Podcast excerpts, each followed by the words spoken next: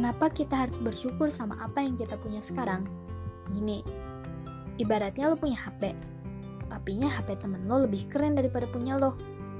Akhirnya lo berusaha buat beli HP yang sama kerennya kayak gitu. Padahal, HP lo juga masih berfungsi baik. Dan akhirnya lo gak sayang sama HP lo. Gak dijaga, gak dirawat. Dan ketika HP lo rusak sebelum waktunya, lo galau setengah mati.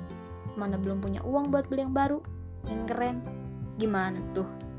Contoh lain, ibaratnya lo punya pacar, tapi nya nggak secantik dan seganteng pacar temen lo. Akhirnya lo minder.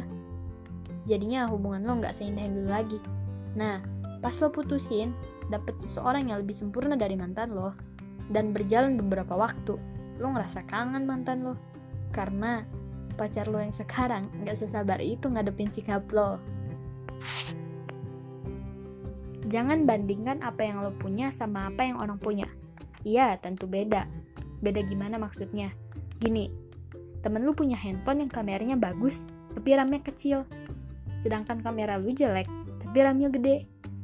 Jangan bandingkan dan jangan pengen sama kayak mereka. Kan kebutuhan lu untuk main game, bukan untuk fotografi. Kalau lu beli handphone yang sama, kayak gitu, lemot-lemot tuh main game. Kalau lu selalu cari yang lebih, gak akan ada abisnya.